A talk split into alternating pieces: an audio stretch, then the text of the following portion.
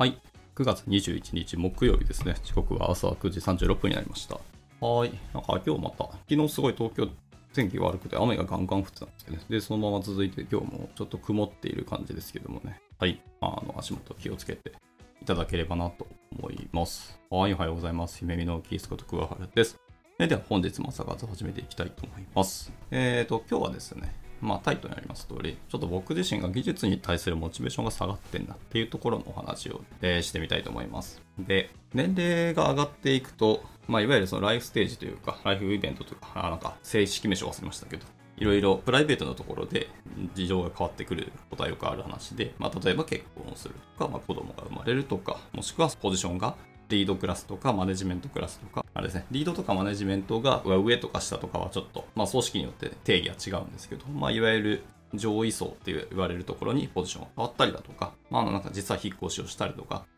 はい、まああとキャリアそのものを変えてみたりとか、まあいろんな変化があるわけですね。でいろんな変化がある中で、えーまあエンジニアとしてあのずっと前線で、えー書き続けるっていう人は結構少ないんじゃないかと思いますし、まあそういうことを求められる人っていうのは意外といないとやっぱり求められるのは経験値が上がったり、スキルが上がってくると、やはり人を回す方の仕事をしてほしいっていう風な、まあ、オーダーが組織とか会社からま言われるわけですね。で、それはもちろん当然のお話で、経験値がある方とか長くいる人じゃないと人を見ることっていう能力ってなかなか身につかないんですよね。というのも、やっぱエンジニアっていうのは本来書く仕事っていうのはえー、と影響力がある仕事って基本的には、まあ、半分以上は自分自身に対してやる仕事じゃないですか。自分自身でスコープが閉じる仕事。で、まあ、プロリクエストを出したりとか、チームでやってるときはその自分の書いたコードを他の人にレビューもらって、で、えーみんなのコードにする。まあ、すなわちマージするっていうとこですよね。なって初めて、えー、とスコープが広がっていくんですよね。ってことは自分自身のチケットとかタスクが終わるまでは基本的にはスコープはほぼほぼ自分で閉じるんですよね。まあ影響範囲とかそのチケットの内容だったりそのタスクの内容次第で他の人とコミュニケーションを取る必要っていうのはもちろんあるんですけど基本的にはスコープはそこ自分で閉じていてマージされた時基本的には多分スコープ、えー、とチケットは終了になると思うんですよね。はい。ってことはほぼほぼスコープは自分で閉じるんですよね。で、そういうことをずっとやっていくと基本的に求められる仕事っていうかエンジニア書く仕事ですよね。言ってもまあ人2人分ぐらいのスコープにしかならないんじゃないかと思ってて。で、経験値がある方っていうのは人に仕事をさせる仕事っていうのは結構求められます。で、そうすると、関わる人の数がどんどん増えていくし、まあそうすればそうするほど、その人に1人に託したら、大きい仕事、例えば、えっ、と、メンバーの人数分ですね、5人分とかの仕事とか何人分とかの仕事ができるわけですよね。はい。つまり大きい仕事をできるようになると。でもそういうのはやはり培ってきたものがないと大きく仕事をするような能力とか視点、観点とかスキルっていうのが身につかないから、結果的には経験則ある方に求めるっていうのはまあ当然の話ではあるんですよね。ただまあ最初からそういうのを求めに行って、えっと、新卒だろうと若手だろうと、最初からそこにチャレンジをして、最初はなんか丸投げじゃないですけど、その人一人に任すんじゃなくて、お目付け役とかサポート役だったりとか、まあサブリードとかサブマネジメントのポジションでやるっていうことも全然できると思いますし、まあそういうチャレンジはぜひぜひ、えー若い時からしていただくのがいいとは思うんですけど、やりたいっていうモチベーションと、えー会社が求めるっていうところが意外とこうミスマッチだったり、なかなかこう折り合いがつかなくて、やはりマネジメントの仕事を渡すのは経験則がある。もしくはその会社に長くいた人っていうですね、関係値も結構作れたり、会社の中での評価だったり、ポジションというのがちゃんと確立できた方にお願いするっていうのは、まあ仕方ないというか当然の流れであると。で、そうするとですね、やはり人に仕事をさせる仕事をしていくと、えー求められる技術とかテクニック、スキルっていうのも、だんだん、いわゆるハードスキルからソフトスキルになるわけですね。はい。まあソフトスキルっていうか、人と仕事をするので、人に対するスキルっていうのが求められたりするわけですね。まあ一般的にはそのコミュニケーションスキルもそうですし、いわゆるマネジメント力もそうですし、いわゆる交渉術って言われるものかもしれないし、まあたくさんあるんですけど、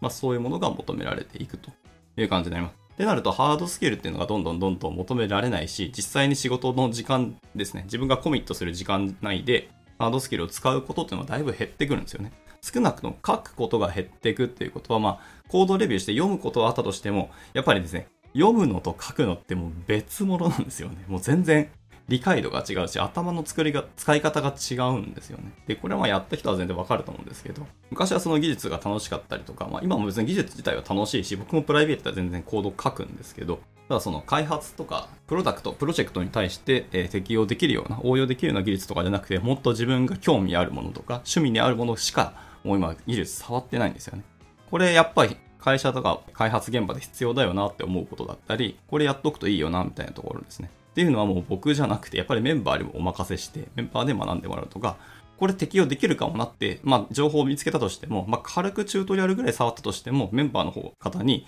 これ実際開発でどうとか、チームに取り入れてもいけますかねみたいな、あの、検証的なものも全然メンバーに託しちゃうんですよね。僕自身はですけど。ってなるので、まあ、ますます自分がハードスキルなところの技術に触れる機会というのが減ってくるし、まあ、すべきではないっていうことをやっぱり理解してくるんですよね。昔はでもそれでも自分がやりたいからやってましたって言って、まあなんですか、会社の意向と自分の意向のズレがあったとかしれないですけど、最近はもう僕はますますそう責任感がちょっと強めな人間ですので、あんまり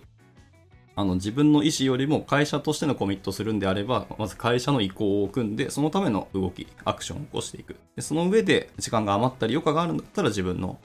えー、モチベーションとかやりたいことをやるっていう風に、私はそういう風に動いてるんですよね。まあ、なんていうんですか。今いる、いるえーと、株式会社夢見では、むしろ自分のやりたいことを最優先するみたいなところが、まあ、結構空気としてあって、それは悪いとは思えないし、そういう文化の中、ちゃんと会社として回ってたり、あの、バリューが出せてるっていうのはすごく素晴らしいことではあるんで、いいんですけど、僕の考え方としては会社の意向とか、みんなが求めてることってこういうことだよなっていうふうに思うことにやっぱコミットしがちなんですね。そうすると、エンジニアはハードスキル触りたいと。僕は別にハードスキル好きですけど、それよりもみんなのために動くことの方が結構好きだったりするので、まあそうやって動いてるんですね。まあ結果的に技術に触らなくなってくると、やはりですね、モチベーションが下がってるのか、まあ、さっき言ったその、ライフイベントが起きた結果、ややることが変わってきたせいかわかんないですけど、どんどん技術を学ぶこと自体のモチベーションがすごく今下がってて、多分僕今エンジニアとして今の会社にいると評価、まあ評価制度ないんですけど、うちは。普通に考えたら評価下がるんですよね。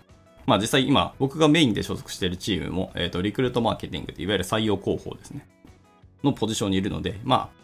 技術っていうのを知っておくのはいいし、そのどういう技術が今モダンで、みんな何を使ってたりとか、どういう開発設計手法とか、え、やってるのかなどなど、そのそのメリットデメリットぐらいを把握するぐらいでちょうどよくて、まあそれぐらいさえ知っていれば、あの少なくとも開発の方々とお話は全然できますし、コミュニケーションを取って、まあ、そういう人が今どういうふうなことをやってるかっていうような質問ができたりとかですね。っていうのができるので、まあそこまでで僕はいいと思ってるんですよ。そのポジションとして求められるものといえば。まあなので、逆に言うとこうちゃんとハードスキルを自分で手を動かせるとか使いこなせるレベルまで学ぶっていうことに対してですねまあなんかモチベーションがどんどん下がってる来てるんですよね。まあ、求められることをずっとやってたら結果的に入ってくる、頭の中に入ってくるインプットの情報っていうのも、どんどんハードスキルではなくなってきてるっていうのもあるんですけどね。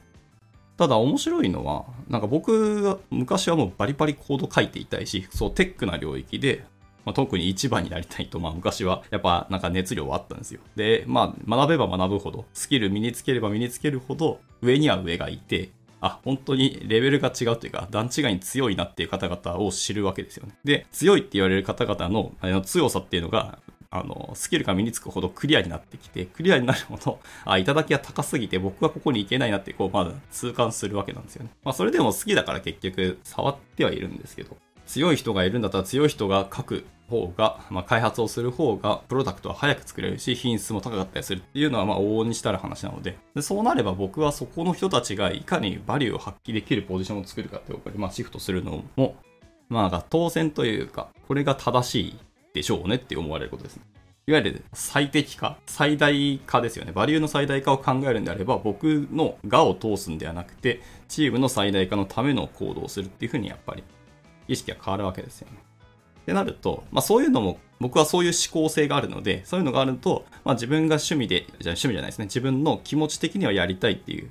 まあハードスキル勉強したいなとか触ってみたいなっていうよりも、そういうことを重要視する方が僕は正しいと思っちゃってるので、ますますハードスキルを勉強することへの苦痛がどんどん出てくるんですよ。まあ、モチベーションが下がったというよりも、最近はもう技術を学ぶことそのものに対してすごい苦痛があります。なんかストレスになってきているんですよね。まあそうなると、ますます私はエンジニアを名乗るべきではないし、まあ、この X のあのアカウント名、あのエンジニアと名乗ってますけど、もうエンジニアではないし、技術者と名乗るのはおこがましいというか失礼だなって思い始めましたね。逆に言うと。技術を本気でやりたいとか真剣に向き合ってるメンバーがたくさんいる中、自分はこんな適当というか、そもそももう苦痛だって言ってる中やって、で、それに対してああだこうだ言うっていうのはなんかやっぱ違うよねってのあるので、っていうところで、でそうすると現場の人との距離感が遠ざかっていくなっていうのはすごくありますね。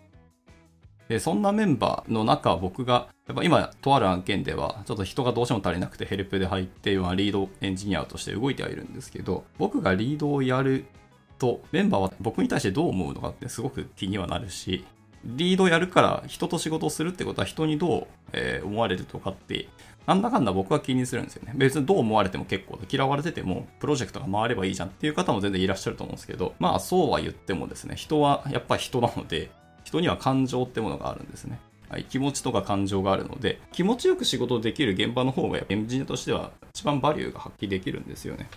もちろん、嫌いな上司と仕事をする。そのその嫌いな上司がめちゃくちゃバリュー発揮してて、すごくスペックも高くて、まあやっぱなんだかんだプロジェクトとしては一番貢献できてるっていうような、まあ、会社に貢献できるプロジェクトに入ってるなっていう風になるんだったらそれでいいっていう人もいるんですけど、とはいえ、えっ、ー、と、オンスケでバリューもすごく発揮して、会社への貢献度が高い。でも、ストレスはものすごく溜まって疲弊するっていうポジションとか、あの、メンバーの方って全然いると思うんで、どっちがいいかっていうと、まあ、一番取らなくてもいいけど、ちゃんとメンバーが働きやすく快適に気持ちよく働けるようなチームを作る方がいいってなると、やっぱり僕はそのメンバーがリーダーに対してどういうことを思うのかっていうのは気にするべきだっていうふうに考えていくんですよね。まあ、そんなこと考えるハードスキル的な、いわゆるフレームワークとかライブラリーとか言語とかっていうような技術っていうことをモチベーション高くやるポジションかっていうと、リードエンジニアまで行ったり、マネジメントに行くとそういうではないよねっていうふうに思ってはいるわけですね。まあそんな困難もあって、今は技術に対するモチベーションが、まああの下がりに下がりまくって、インプットできる情報もかなり減ってるんですよね。ということで、リクルートマーケティングチームにいるんですけど、現場の人とおしゃべりをすると、僕自身も見てるものとか視座とか観点が違うので、逆にストレスを感じ始めてきてるんですよね。で、これは他の方々にも多分ある話だと思ってて、まあ、それはあの、ずっと技術やりたいからやっていくっていうモチベーションが保ててる人っていうのは、まあ、僕からするとすごく羨ましいし、そうなっていたかったんですけど、僕はそうなれなくて、あの、変わってたっていうのがあるので。ってなると、えっ、ー、と、うちの会社は今68%、7%だったかな。だから、要は半分以上がエンジニアの会社なんですよ。ってなると、やっぱり技術の話が飛び交うわけなんですけど、その飛び交ってる話にもうついていけないし、そもそもそこに対して僕はモチベーションがなくなってきてるので、あの、疎外感じゃないですけど、この会社居づらいなっていう風に感じる時も正直まありますというところで、今日の朝方はこれで別に何か結論が出るわけでもないし、何か学びがあるわけじゃなくて、そういうことを今ダラダラと思ってますよってことを語ってるだけなんですけどね。まあ、なんだなんだかんだ言って、えっと、若い子が成長するっていうのを見るのはすごく楽しいし、そういう方が会社でバンバンバリュー発揮して活躍してるっていうのを見るのはすごく好きではあるので、まあ結局ポジションじゃない、えっと、フィールドですね。そういう人たちが活躍するフィールドとか場作りっていうのはすごく楽しくって、まあそれをモチベーション高く今やってる感じですね。っていうので、まあでもそこの場を作るために、その人たちが今やってる技術なんですかっていうのは知っておくのはもちろん大切なので、もう技術を、えーと、スキルとして身につけるんではなくて、知識として身につけるように今僕はしてるっていうとこです。というところで、えー、まあ、だらだらと喋りましたけど、今日の朝活は、えー、こんなところで締めていきたいかなと思います。まあ、参考になれば幸いですね。はい、ということで、じゃあ、今日の朝活は終わっていきたいと思います。まあ、明日もなんか、えー、ゆるく喋っていきたいと思いますけど、まあ、なんかテックの話がでもやってな、できればいいなとは思っていますので、何かしら、え、僕なりに学んでいることをお話しできればなと思ったりしていますので、興味あれば来てみてください。じゃあ、えっ、ー、と、木曜日ですね。今日も一日頑張っていけたらなと思います。それでは終了したいと思います。お疲れ様でした。